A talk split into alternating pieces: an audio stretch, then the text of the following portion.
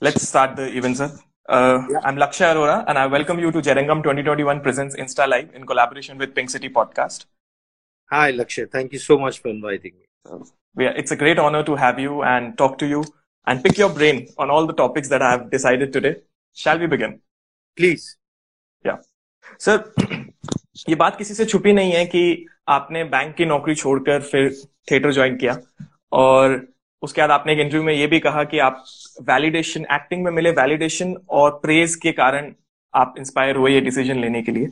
लेकिन कभी तो वो वक्त आया होगा, थोड़े टाइम बाद जब वो जोश ठंडा हो जाता है, होश आता है और आपको लगता है कि ये मैंने क्या कर लिया, जितना आसान दिख रहा था उतना आसान है नहीं। तब आपका क्या मेंटल स्टेट था और आपने कैसे कहा कि नहीं, जिस रास्ते पे चले, चलते रहते हैं and let's see what happens because अक्सर लोग डिसीज़न ले लेते हैं और उसके बाद यूटर्न भी बहुत जल्दी लेते हैं जब फ़र्स्ट डिप आता है लाइफ में। ऐसे बड़े डिसीजन लेने के बाद अनफॉर्चुनेटली लक्ष्य हम्म। पिछले बीस साल में ऐसा टर्न आया नहीं so I have no experience of that when I I resigned from the bank in 2002, and it's 19 years now. It will be 20 next year. Hmm. I do not think at any point of time I felt that I need to go back or I need to abandon. I mean, in my latest interview that I did with Rekhta in Guftugu. Yeah. I'm telling Irfan Sahab the same thing that when I resigned from the bank, it was like I'm burning all my bridges. So the option to go back was really not there. और ऐसा नहीं है मुश्किल वक्त नहीं आया मतलब मुश्किल वक्त तो हर वक्त ही रहता है आ, लेकिन ये कभी ख्याल में नहीं कि अब जैसे आपके गुमान में नहीं है कि आप पानी पे पैदल चल सकते है ना? हम्म। तो आप आ, ये ये थॉट आपके अंदर आएगा ही नहीं कि मैं पानी पे चलू। सही बात। ज़मीन पे ही चलेंगे ना आप तो। हम्म, जी। तो जो भी आपको ज़मीन हमवार करनी है जो भी रास्ता आपको निकालना है ज़मीन के ऊपर ही निकालना है। हम्म। पानी पे चलने का तो ऑप्शन ही नहीं है। तो आ, मेरे पास जो है वो जो बाकी दुनिया है वो पानी पे चलने के जैसा था तो मुझे वहाँ जाना ही नहीं था। जो रास्ता करना है वो ज़मीन पे ही निकालना है। And whatever I have to do I have to move forward actually sir मेरा सवाल इस बात से इंस्पायर था कि हम लोग भी काफ़ी recently I left my job two years back आपके एक hmm. दोस्त हैं कृष्ण जगोटा डिज़ाइनर हैं। hmm. उन्हीं के ऑफ़िस में मैं काम करता था बॉम्बे में क्लाइंट सर्विसिंग hmm. में। तो दो साल पहले मैंने वो जॉब छोड़ी और आई थिंक कृष्ण को ही बताया था कि मुझे मज़ा नहीं आ रहा।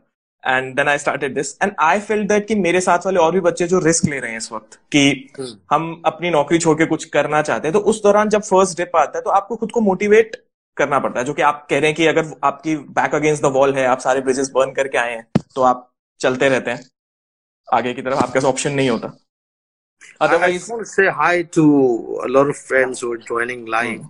Uh, there's Gunjan, there is Zainab, there is yeah. uh, Sakshi Pradhan, there is uh, um, you know, I, I, saw a few more names join. Shazia is there. Uh, there is Sonakshi. There is uh, Avni. There is uh, Anastasia. Uh, uh, there is, um, you know, Kunal. There is Amit Sharma. So a lot of these people are here. I want to say hi to you. I want to say hello to everyone. Uh, I'm obviously kind of noticing all of you joining here. There is Geetash. Thank you so much for joining this uh, live session. I am in conversation with Lakshya right now, who is representing Jairangam. Jairangam, uh, if uh, those of you who are not aware, is a theatre festival that happens in Jaipur every year. It's Jaipur Rangmanch.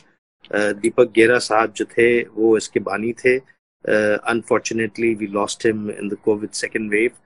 But I'm so excited and I'm so thrilled that Jerningham team uh, has not been bowed down by this uh, uh this this tragedy, uh, this adversity, and they are continuing forward with this uh, festival.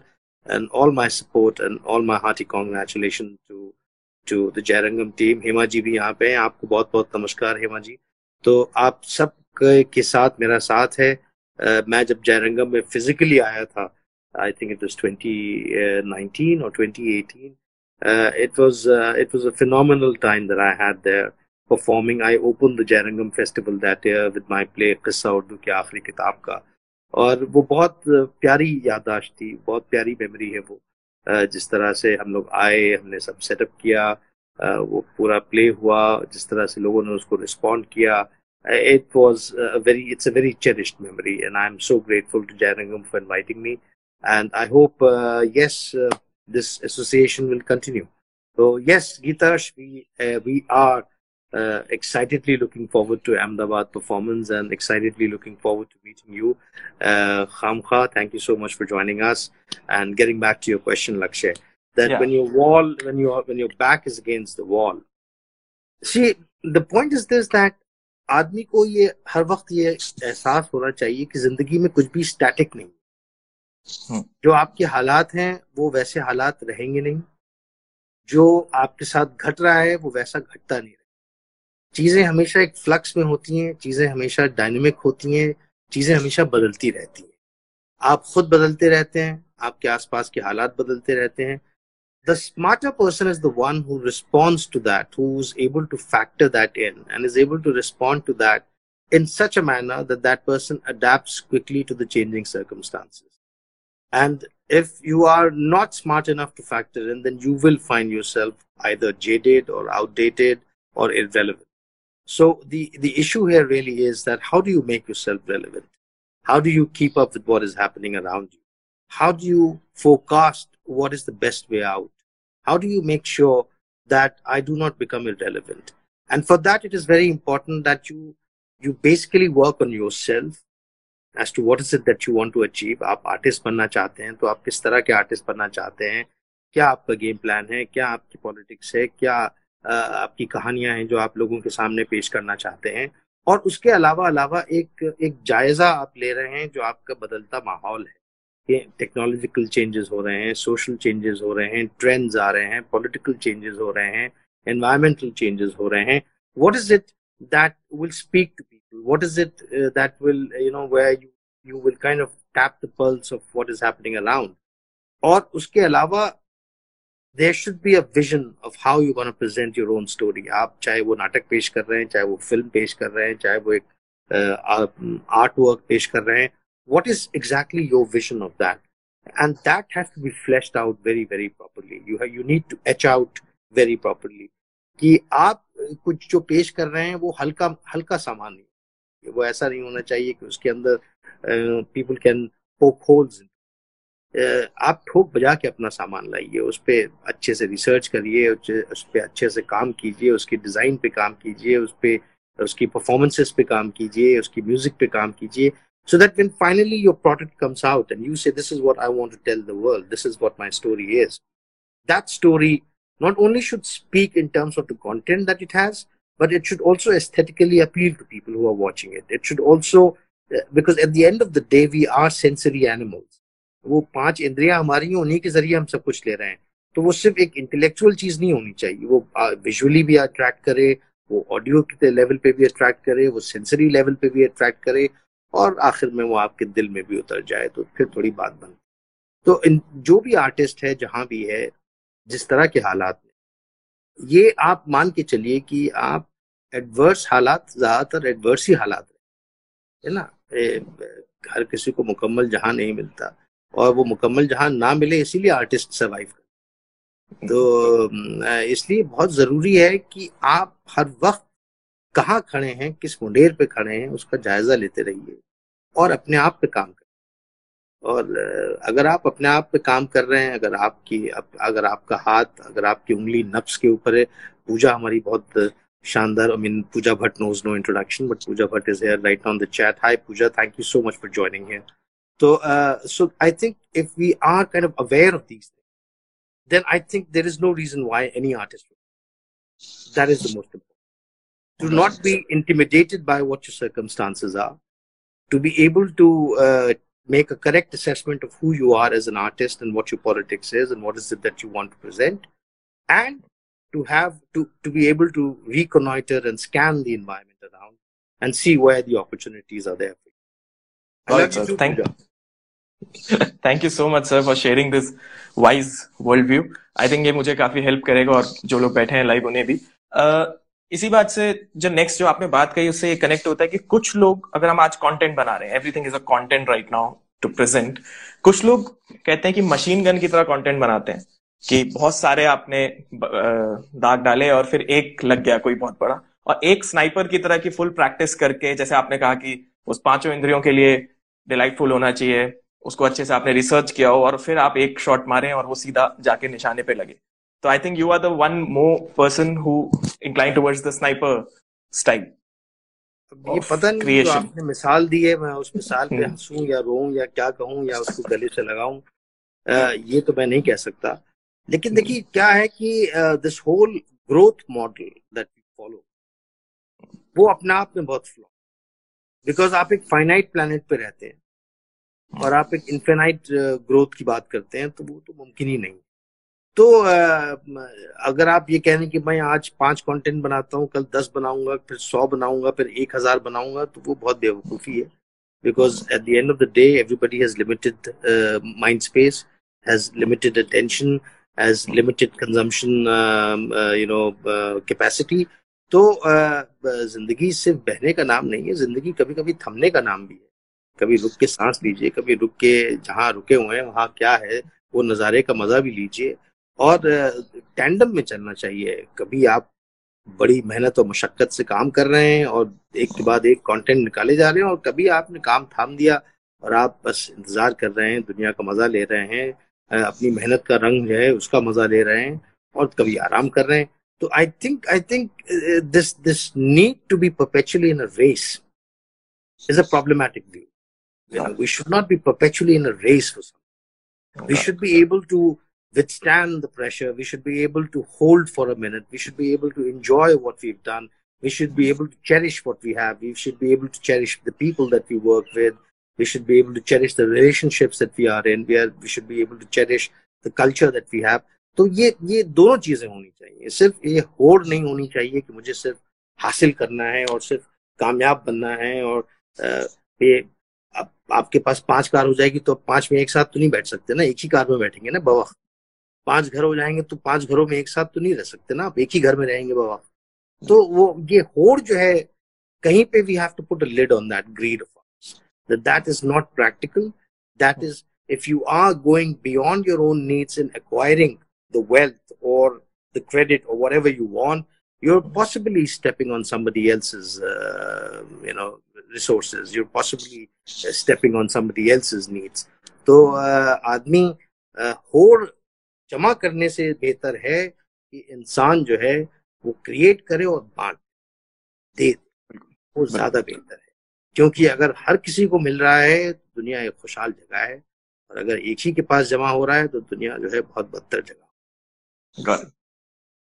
Sir अगला सवाल ये है कि last year Jayarangam 2020 में आपने शोभित के साथ ये डिस्कशन किया था कि every one is a story teller लेकिन आप अगर कहानी सुनाएँगे, जावेद साहब कहानी सुनाएँगे, जाकिर खान कहानी सुनाएँगे तो लोग रुकेंगे इंजॉय करेंगे। आप लोगों को ऑडियंस को होल्ड करना जानते हैं। तो everyone is a storyteller but everyone doesn't understand the skill of storytelling so अगर मुझे आपकी तरह स्टोरी टेलर बनना है, या जो व्यूअर्स हैं, उनको आपकी तरह स्टोरी टेलर बनना है तो आप story telling as a skill को ब्रेक डाउन करके बताएँ कि किन चीज़ों का आज से हम रियाज करें, किन, कौन सी हैबिट्स डेवलप करें कि हम भी एक अच्छे कहानीकार, एक स्टोरी टेलर बन सके।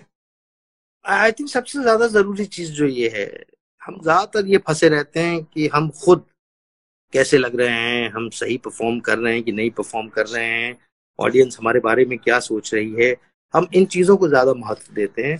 I think that is something that we should not really be concern so much about because at the end of the day we storytellers are only conduits हम एक पाइपलाइन है कॉन्डुइट है जिसके ज़रिए कहानी पहुँच रही है ऑडियंस कहानी ज़्यादा अहमियत रखती है क्योंकि वो आखिर में पहुंचेगी।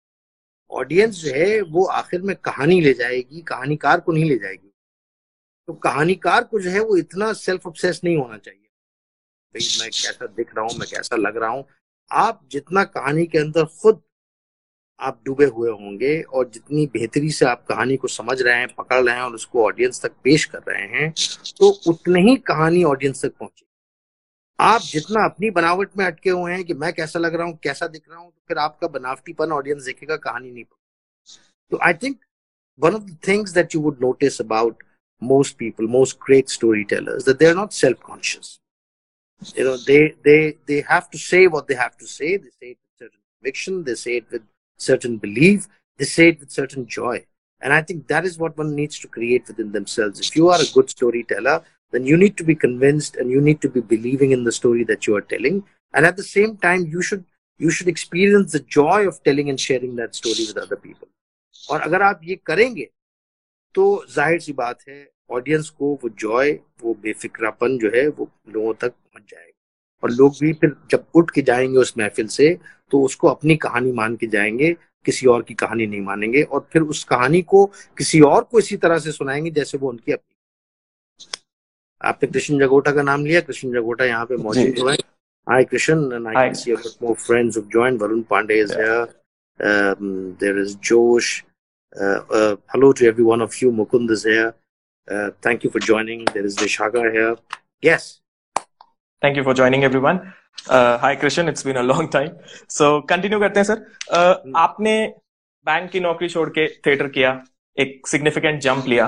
लेकिन उसके बाद आपने एक और जंप लिया when you started, when you thought to become an entrepreneur. आपने होशरुबा रेपिटरी की शुरुआत करी तो was it a significant risk और आप ऐसे मुकाम पे थे कि it was the natural next step to take Well, I, I, don't think it was a significant risk. It was a natural, organic extension of being a theater actor and then opening a repertory and becoming a director in that.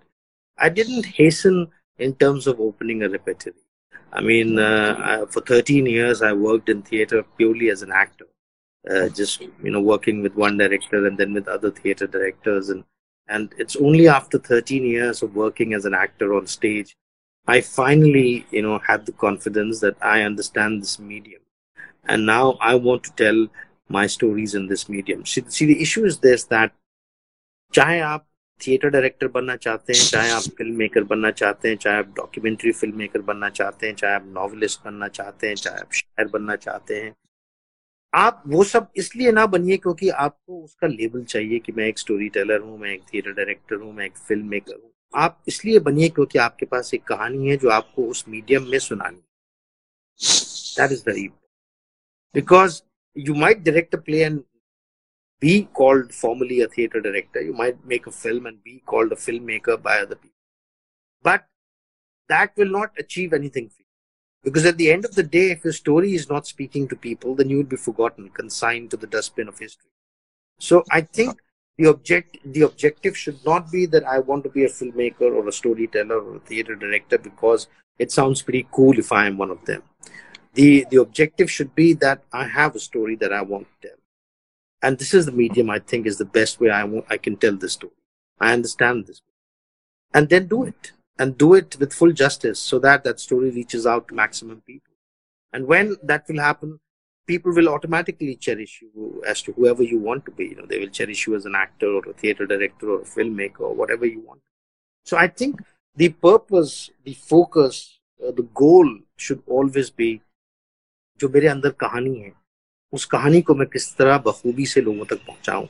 और ना ये ना कि ये कि भाई मुझे एक लेबल चाहिए कि मैं एक आर्टिस्ट हूँ थिएटर डायरेक्टर ये सब चीज़ें बेमाने हैं दुनिया खत्म हो जाती है एक से एक दिग्गज लोग आए और चले गए कौन उनको याद करता है?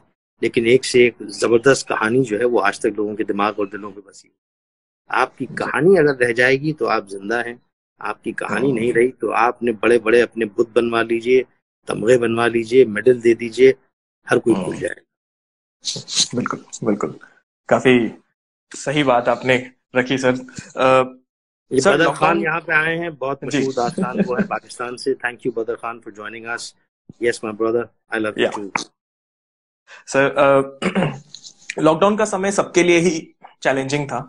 तो अभी मेरी जो अतुल परसों अतुल कुमार जी से बात हुई उन्होंने कहा कि जूम पे शो करना रिकॉर्ड करके पुट करना he found it quite boring और फिर आकाश सर से बात हुई तो उन्होंने कहा कि उन्हें बहुत दिक्कत नहीं आई ट्रांसफॉर्मेशन करने में डिजिटल पे। आपका क्या एक्सपीरियंस रहा? और I think I am closer to what Atul because the kind of theatre that Atul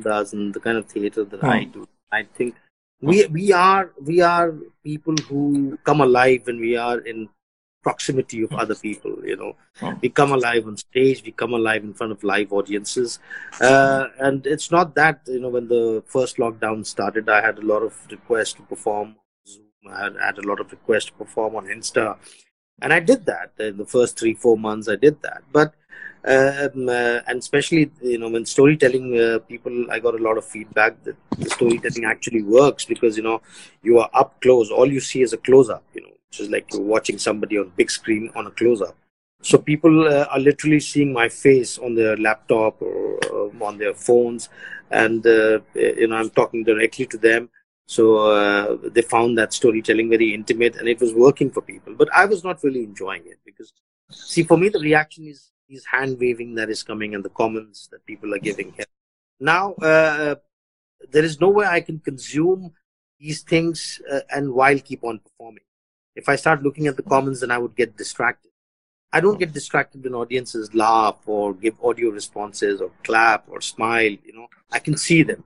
So there is another way uh, where I can get the feedback from the live audience without getting distracted in terms of my performance, which is something that I cannot do when I'm, uh, you know, performing on Zoom or I'm performing on Insta. So it becomes a distraction for me. And when I'm not able to focus on the comments or the feedback that the audience is giving to me, then it's almost like I'm performing in blind. I'm only looking at my own face. Uh, it's like an echo chamber. I'm performing in an echo chamber, and that uh, you know can be very disorienting for an artist. Uh, for me, uh, मैं कहानी किसी को सुना रहा हूँ ना तो वो जो मेरा जो जैसे कहा जाता है हुंकारा बिन कहानी नहीं जब तक आप हूँ नहीं कहेंगे कहानी आगे नहीं बढ़ेगी वो हूँ सुनना मेरे लिए बहुत ज़रूरी है। तो वो जब तक हूँ नहीं आएगा आदमी फंसा हुआ है कहानी कहानी सुनाने वाला। उसको मालूम नहीं है कि मैं किस डायरेक्शन में जा रहा हूँ। ये बिल्कुल ऐसे ही है कि पट्टी आपने मान ली है और आप जो आपको छोड़ दिया गया है और आपको मालूम नहीं है कि दीवार किधर है मोड़ किधर है गड्ढा किधर है आप बस चले जा रहे हैं सीधे। तो I didn't really enjoy and after I said that I am only open to interviews and conversations uh, Uh, for uh, for live performances uh, for for internet sessions. Uh, but for performances i would rather wait for the theater to open. And that's really what i did. When the theater opened for a brief period uh, between the first and the second lockdown i performed in fact I, I did one play with atul kumar only. And i had my other play which opened at jairangam at Prithvi Theatre and then now when it has opened again i have revived an older play of mine uh, called Ek punjab ye uh, which just opened uh, very successfully at prithvi theatre. Um, we had seven full house shows uh, shows at prithvi theatre. And now we are going to ahmedabad at uh, vikram bhai uh, vikram sarabhai international art festival at natarani which is an iconic theatre to perform Manika Sarabhai has been gracious enough to invite us. तो uh, अब वो जो live performance का अपना अलग मज़ा है यार। हम्म। आदमी थिएटर का मतलब ही है कि आप आप जो है गहमा गहमी है परफॉर्मर हम्म। और परफॉर्मेंस परफॉर्मेंस ऑडियंसेस के बीच में। और वो गहमा गहमी थिएटर बनाती है। आइसोलेशन में थिएटर नहीं है। जंगल में मोर नाचे किसने देखा? सही बात है। बट uh, आपको लगता है कि digital medium will give a will be a solid alternative to live theater experience? No, digital medium should. I mean, I think you know, it's no rocket science. It is only the question of investment and technology and having an audience like that. Hmm. अभी sports का telecast में क्या होता है sports telecast में आप live editing कर रहे हो है ना तो अभी एक वाइड शॉट दिखाया आपने क्रिकेट ग्राउंड का, उसके बाद फिर आपने क्लोजअप शॉट काटा बैट्समैन स्टांस ले रहा है, फिर आपने एक दूसरा ओटीएस लगाया, उधर से बॉलर दौड़ता हुआ आ रहा है। तो you are doing live editing while broadcasting a sports match and then there is a live commentary happening and which is all trying to make it as closer you know simulated as close to what a live experience would be of watching in an auditorium we can do that with theatre we have multiple cameras and we are live editing it and we are sending the play across to the audiences. But the point is this the economy of theater doesn't allow you to you know the amount of investment that you would require in technology to do live editing and to send it across to beam it across to the audiences that investment is huge. And that may not be in commensuration with what the money that would come from box office if you were to show the play live uh, you know across the world I mean, even the best of theater like National Theatre or Royal Shakespeare Company or uh, these companies, they also record their plays and then edit it and then then later send you know put the videos out there or give the videos to other people to kind of uh, you know uh, do a screening of those videos. But live telecasting is something which is slightly uh, it's it's an it's an issue of economics it's an issue of margins you know profit margin अगर वो किसी दिन हो जाएगा कि लोग तैयार हो जाएं भाई हमने कहा कि हम यहाँ पृथ्वी थिएटर में नाटक कर रहे हैं या एनसीपीए में नाटक कर रहे हैं और पूरी दुनिया में जो लोग बैठे हैं वो कह रहे हैं, भाई, हम देखेंगे इसको लाइव और वो पैसा खर्च करने के लिए तैयार है। तो हम जो है वो टेक्नोलॉजी लगा देंगे ऑनलाइन एडिटिंग करेंगे और नाटक को उसी तरह से दिखाएँगे जैसे कि हम एक क्रिकेट मैच को दिखाते हैं। Point point coming to the language sir Varun Grover sir की लाइन है, मैंने एक वीडियो में सुनी थी। उन्होंने कहा कि उर्दू प्यार की भाषा है हिंदी दोस्ती की भाषा है और इंग्लिश मार्केटिंग की भाषा है। आप लैंग्वेज का इवोल्यूशन समझते हैं आपने पढ़ा है और लैंग्वेज अपने साथ कल्चर कैरी करती है। तो अगर आप इस स्टेटमेंट uh, से एग्री करते हैं तो मैं चाहूँगा कि इसके पीछे का कारण अगर आप हमें बता सकें कि उर्दू प्यार की भाषा है इस चीज़ का रेफरेंस मैं समझ सकता हूँ। इंग्लिश मार्केटिंग की भाषा है इस चीज़ का भी रेफरेंस कई हद तक समझ में आता है। लेकिन हिंदी दोस्ती की भाषा है यहाँ तो बिल्कुल कोई रेफरेंस दिमाग में नहीं आता है ऐसा तो मैं चाहूँगा कि आप जहान मनक शॉ हैज़ जॉइंड हाय जहान देखिए ये बात जो आप लक्ष्य कह रहे हैं ना हम्म। वो आप इसलिए कह रहे हैं क्योंकि आप हिंदी उर्दू और अंग्रेज़ी तीनों जबान जानते हैं। जो सिर्फ़ अंग्रेज़ी जानता है और जिस जो हिंदी और उर्दू नहीं जानता है उसके लिए अंग्रेज़ी भी प्यार की भाषा है। बिल्कुल। और जो सिर्फ़ हिंदी जानता है वो उर्दू नहीं जानता है और अंग्रेज़ी नहीं जानता है वो हिंदी जानता है उसके लिए हिंदी भी प्यार की भाषा है तो जबान से लगाव जबान से मोहब्बत सबसे पहले नेचुरली आपको उस जबान से होगा जो आपने पैदा होते ही अपनी माँ से सुनी है और अपने आसपास के एनवायरमेंट में सुनी वो जबान जिसको आप मादरी जबान कहते हैं वो जबान जो आपके इमीडिएट इन्वेरॉन्स में when you were born that is the hmm. language you fall in love with first and that is the language it will speak to you always. अब वो अलग बात है कि आप उर्दू माहौल में पैदा हुए थे या हिंदी माहौल में पैदा हुए थे या माहौल में पैदा हुए थे या मैथिली माहौल में पैदा हुए थे या अवधि माहौल में पैदा हुए थे या मराठी माहौल में पैदा हुए थे या सराइकी माहौल में पैदा हुए थे। तो it there is you cannot I mean these distinction only come in when you are a polyglot and you know a lot of language. So you can say हाँ भाई मैं दोस्ती के वक्त हिंदी को देखता हूँ उस वक्त मोहब्बत के वक्त उर्दू को देखता हूँ। लेकिन जबान तो भाई हर जबान अपनी जगह है क्योंकि हर जबान इंसान नहीं जाती। तो हर जबान की जो क्यों एक लिंग्विस्ट के प्रोफेसर थे जेएनयू में वो बहुत हाँ। सही कहते थे। वो कहते थे distinction between the the difference between a dialect and a language is this that a dialect a language is a dialect with a gun in its hand. इसका मतलब जिसके पास इकतदार है जिसके पास पावर है उसकी जबान चलती है, वो करेंसी में आ जाती अब कॉलोनियलिज्म हुआ इंपीरियलिज्म हुआ पोर्चुगीज हार गए फ्रेंच हार गए डच हार गए स्पेनिश हार गए, उनका वर्चस्व इतना नहीं हो पाया जितना अंग्रेज़ों का हुआ तो अंग्रेज़ी जबान आज पूरी दुनिया में चलती।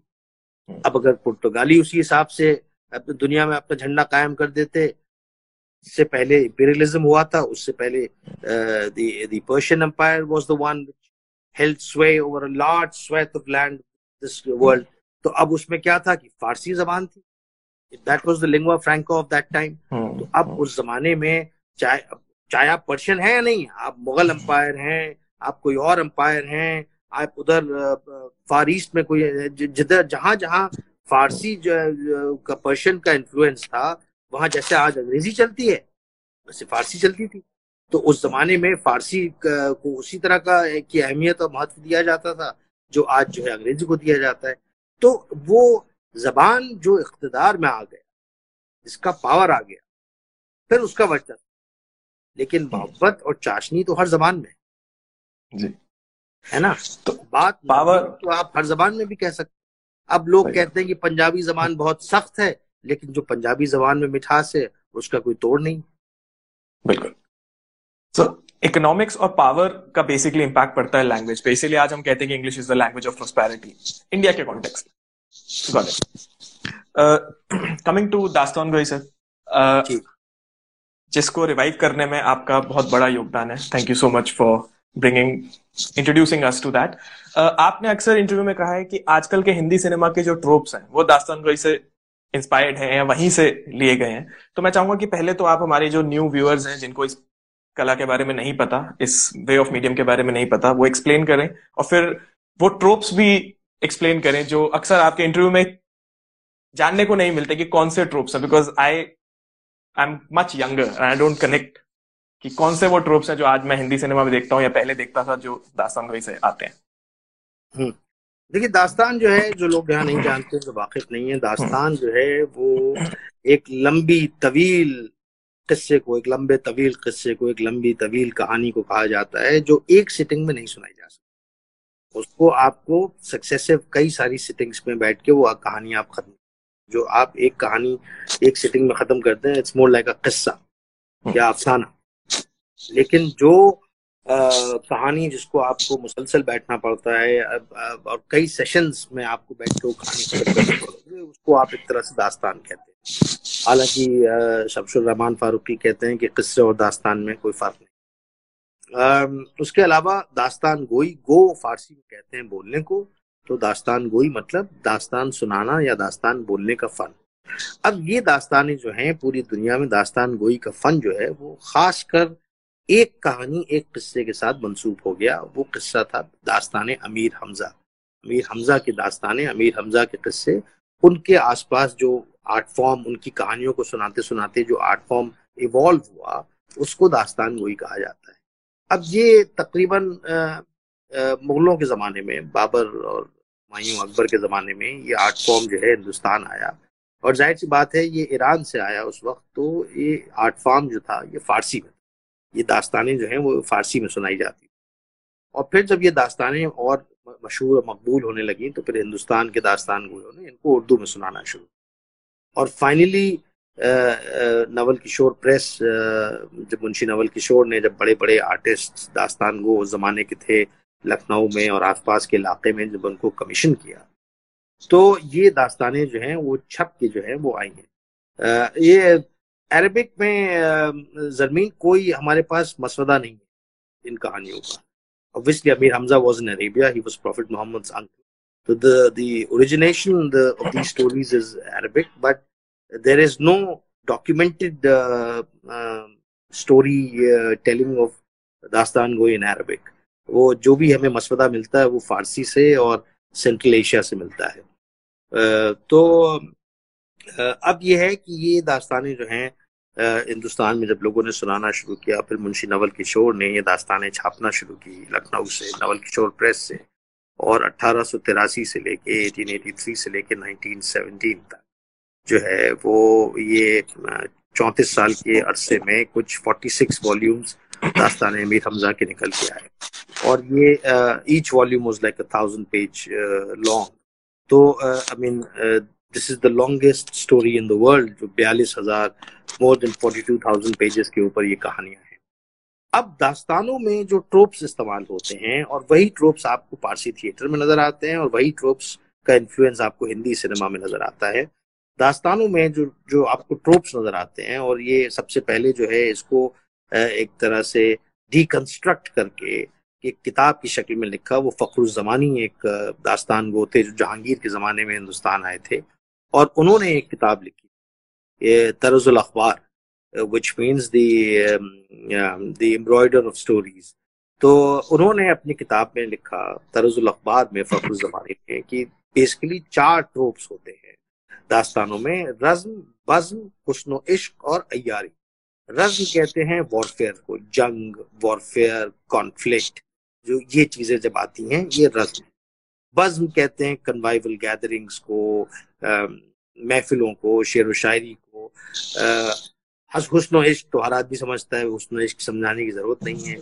और अयारी मीन्स ट्रिकरी जहाँ आप बहरू रूप बदल के, बहरूपिया बन के स्वांग करके deception you use basically deception to to achieve what you want तो these were the four that the दास्तान were using in their stories later हुस्न इश्क जो है वो थोड़ा पीछे हो गया और तिलिस्म, यानी वो जादुई दुनिया जो जादूगर अपने विल से बनाता है, ये ट्रोप ज़्यादा आगे हो गया।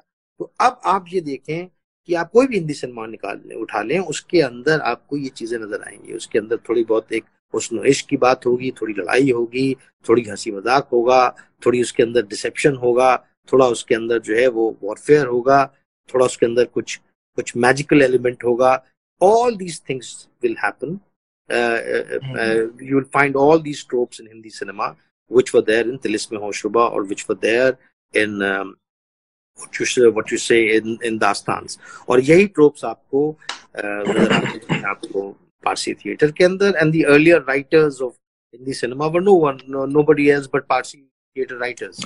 तो आपको यही आपको चीज़ें नज़र आती हैं वो हीरो ने रूप बदल लिया कुछ वो भेस बदल लिया उसने उसके बाद वो किसी को धोखा दे दिया वो एक तिल लगा लिया तो आप पहचान नहीं पा रहे हैं तो ये सब चीज़ें वहीं से आ रही Got it.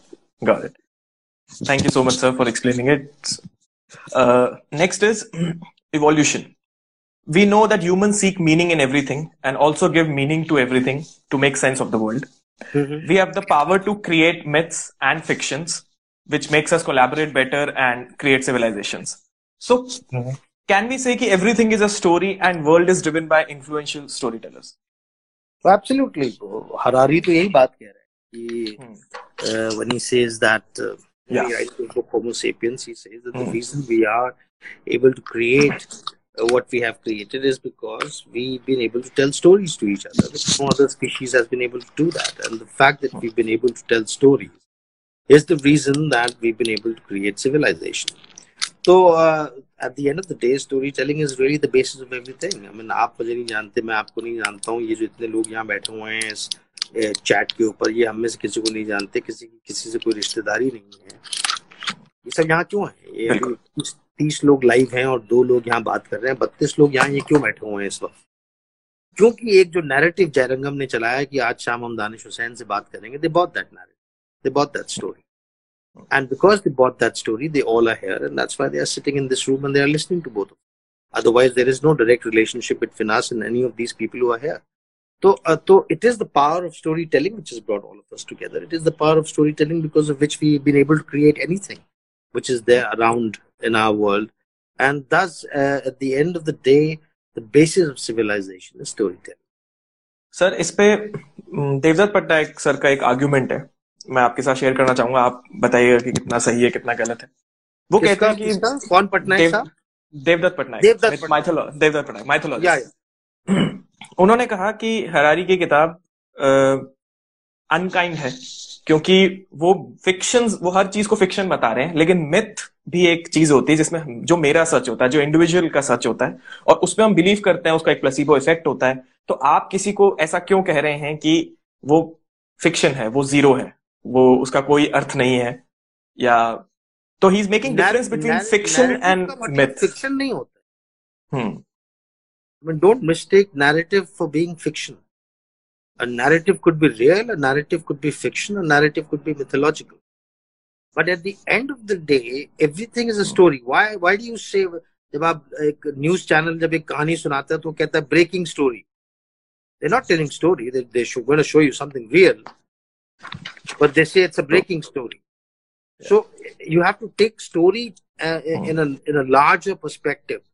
It is any narrative, any narrative that you are telling is a story. Now that narrative could be a fictitious narrative. That narrative could be a non-fictitious narrative. That narrative could be mythological. But at the end of the day, all narratives are drawing from human experience. हाँ वो वो अलग बात है कि आप हम्म। जैसे कि एक बहुत बड़े उर्दू के नक्कात थे उन्होंने तो ये लिखा था कि तारीख और अफसाने में सिर्फ़ ये फ़र्क है कि अफसाने में नाम और तारीख के अलावा सब कुछ सच होता है और तारीख में नाम और अफसाने के अलावा सब कुछ सही बात है। बिल्कुल सर।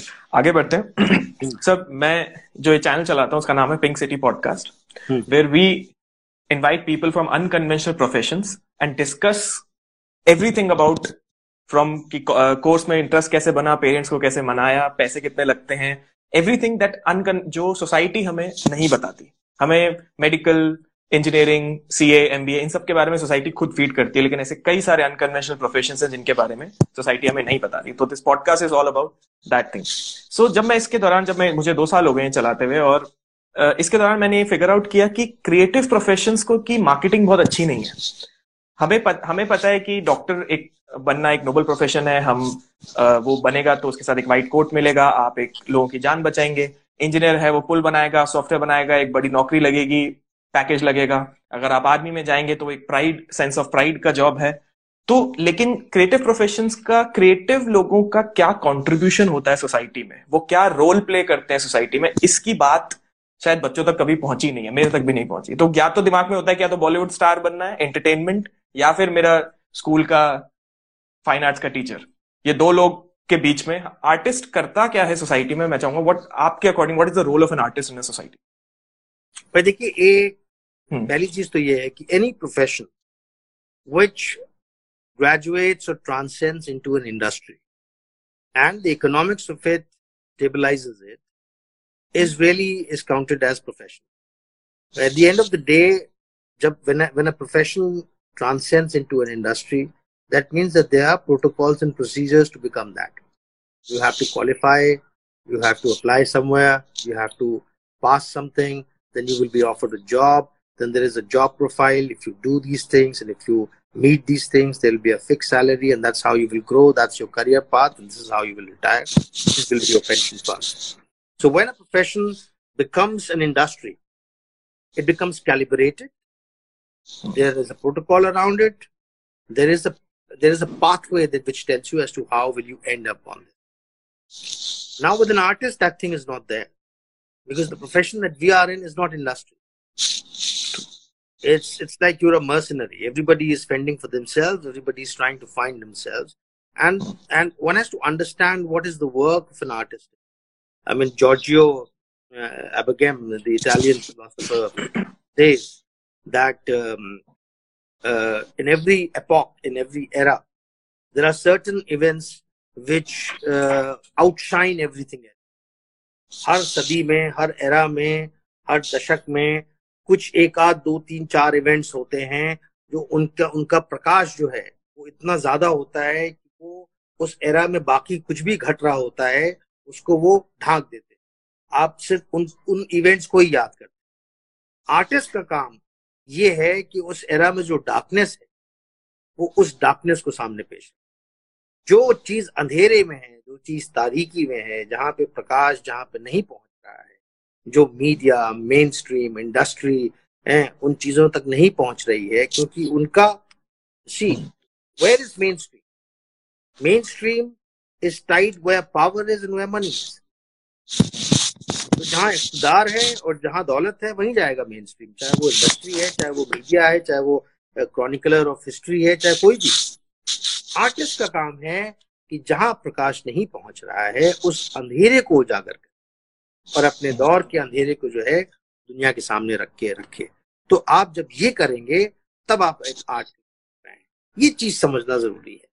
एक्टर बन के फ़िल्म में पैसा कमाना या थिएटर में स्टेज पे खड़े होकर एक्टिंग कर देना कहीं किसी स्टूडियो में गाना गा देना ये आर्टिस्ट नहीं है।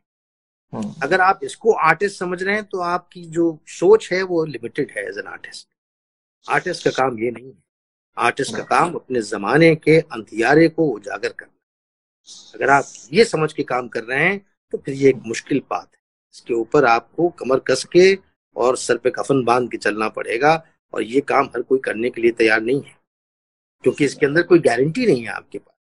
आप कामयाब होंगे नहीं होंगे आपको पैसा मिलेगा नहीं मिलेगा आपको शोहरत मिलेगी नहीं मिलेगी there is nothing that is guaranteed in this and in no age and in no time anybody can guarantee you might become a actor and earn lot of money might become a film maker and earn a of money you might become a writer and earn a of money but you want be an artist then the path is very different which means you should be able to explore the darknesses of the era that you live in and bring and throw light on those darknesses seeing got it got it very well said sir तो आपको लगता है अगर आपके पास समय है sir मेरे पास दो सवाल और हैं हाँ मैंने हम लोग खत्म करें वो, वो भी बहुत बड़े आर्टिस्ट थे वो नीचे आके बैठे हैं मुझे कहानी सुना रहे हैं बहुत शानदार बेचारी उनकी कहानी ने मुझे ऐसा फंसा लिया है कि मैंने उनको जाने नहीं दिया है मैंने उनसे कहा है कि आप नीचे लिविंग हम्म। रूम में वेट करें मैं ये इंटरव्यू दे के आता हूँ।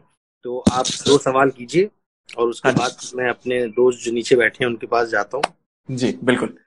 सर आपको ऐसा लगता है कि आर्ट की यूटिलिटी होनी चाहिए?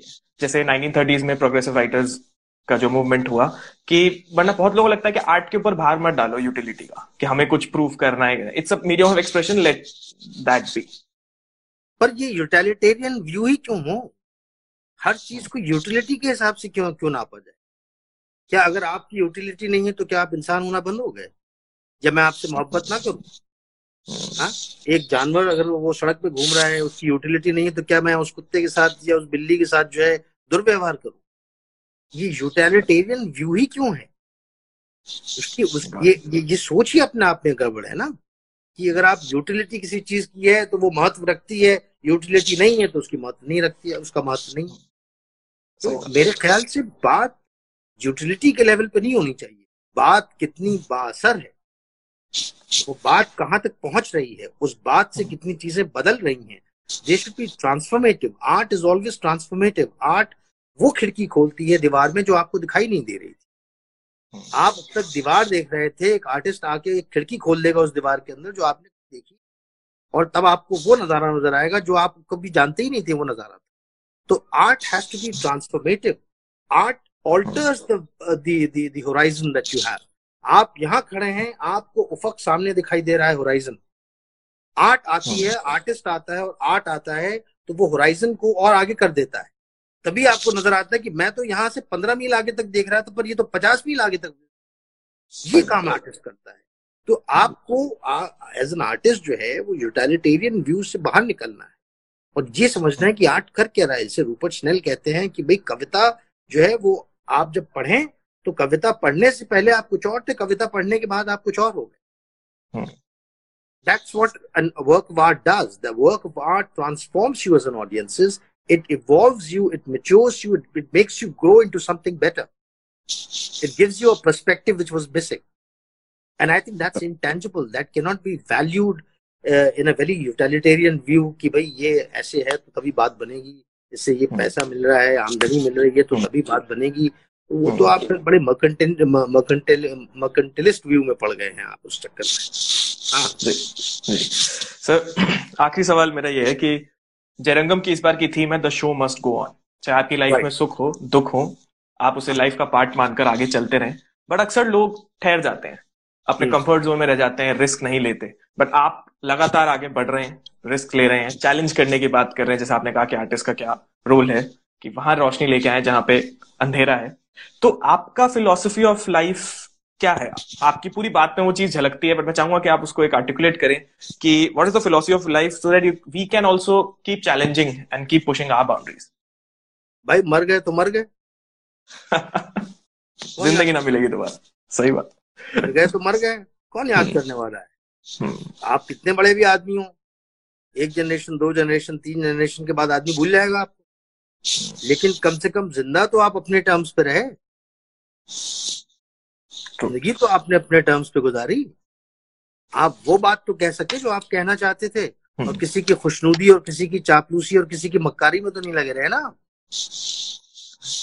कि आप किसी को खुश करने के लिए लगे हैं। क्यों? एक प्रमोशन मिल जाए, एक औहदा मिल जाए, एक ग्रांट मिल जाए, एक परमिशन मिल जाए, उस चक्कर में ही लगे हैं, मेरा पोस्टर पे नाम आ जाए। आप किसी की खुशनुदी में तो नहीं रहे। आप अपने टर्म्स पे जिए, किसी ने नहीं पहचाना नहीं पहचाना, किसी ने नहीं आपको जगह दी, नहीं दी। कहीं आपका पोस्टर नहीं छपा नहीं छपा, कहीं आपका नाम तारीख में नहीं आया नहीं आया। लेकिन जब आप जिए तो आप ठस्से से जिए। वो ज़िंदगी बेहतर है या ज़िंदगी भर किसी का जूता उठा के चापलूसी करके कहीं पर अपना नाम दर्ज कराना बेहतर है? आप मुझे बताइए। बिल्कुल। आज़ादी वाली ज़िंदगी ज़्यादा। हर तरह से आज़ाद होना। है ना? सर बिल्कुल।